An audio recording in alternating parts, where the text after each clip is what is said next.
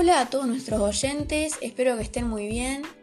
Hoy les traemos en Algo más argentino un poco de la historia de Domingo Faustino Sarmiento. Bueno, arranco contándoles un poco de lo que fue su vida. Domingo Faustino Sarmiento nace en San Juan un 15 de febrero de 1811.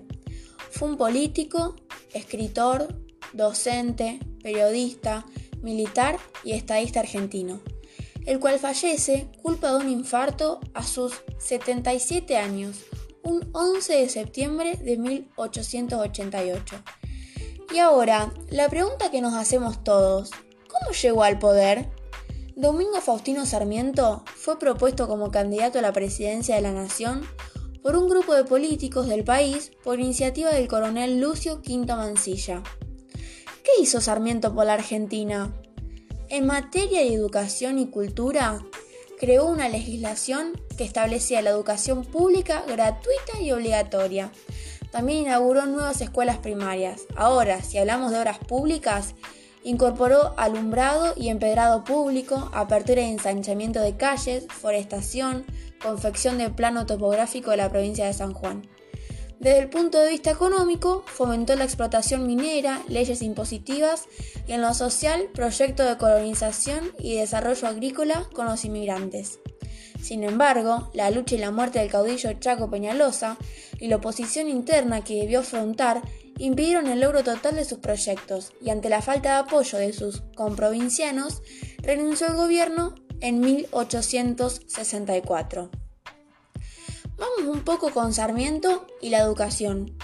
Sarmiento fue el principal impulsor de una educación para todos y todas, en una sociedad que estaba en profunda transformación. A través de la educación se propiciaba la igualdad social y se ocupaba de fomentar al ciudadano para la nación que se estaba formando. Y con la fiebre amarilla, ¿qué pasó?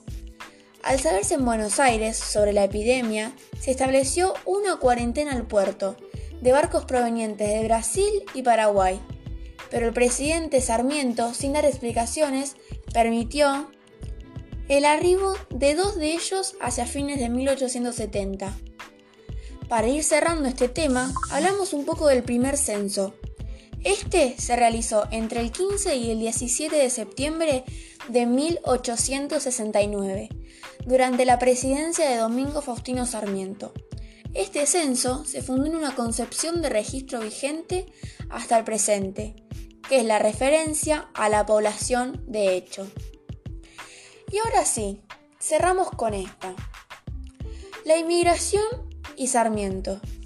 Sarmiento fomentó la llegada al país de inmigrantes ingleses y de la Europa del Norte y desalentó la de los de la Europa del Sur pensaba que la llegada de Sanjones fomentaría en el país el desarrollo industrial y la cultura. Ahora sí, ya llegamos al final. Muchas gracias a todos por escuchar.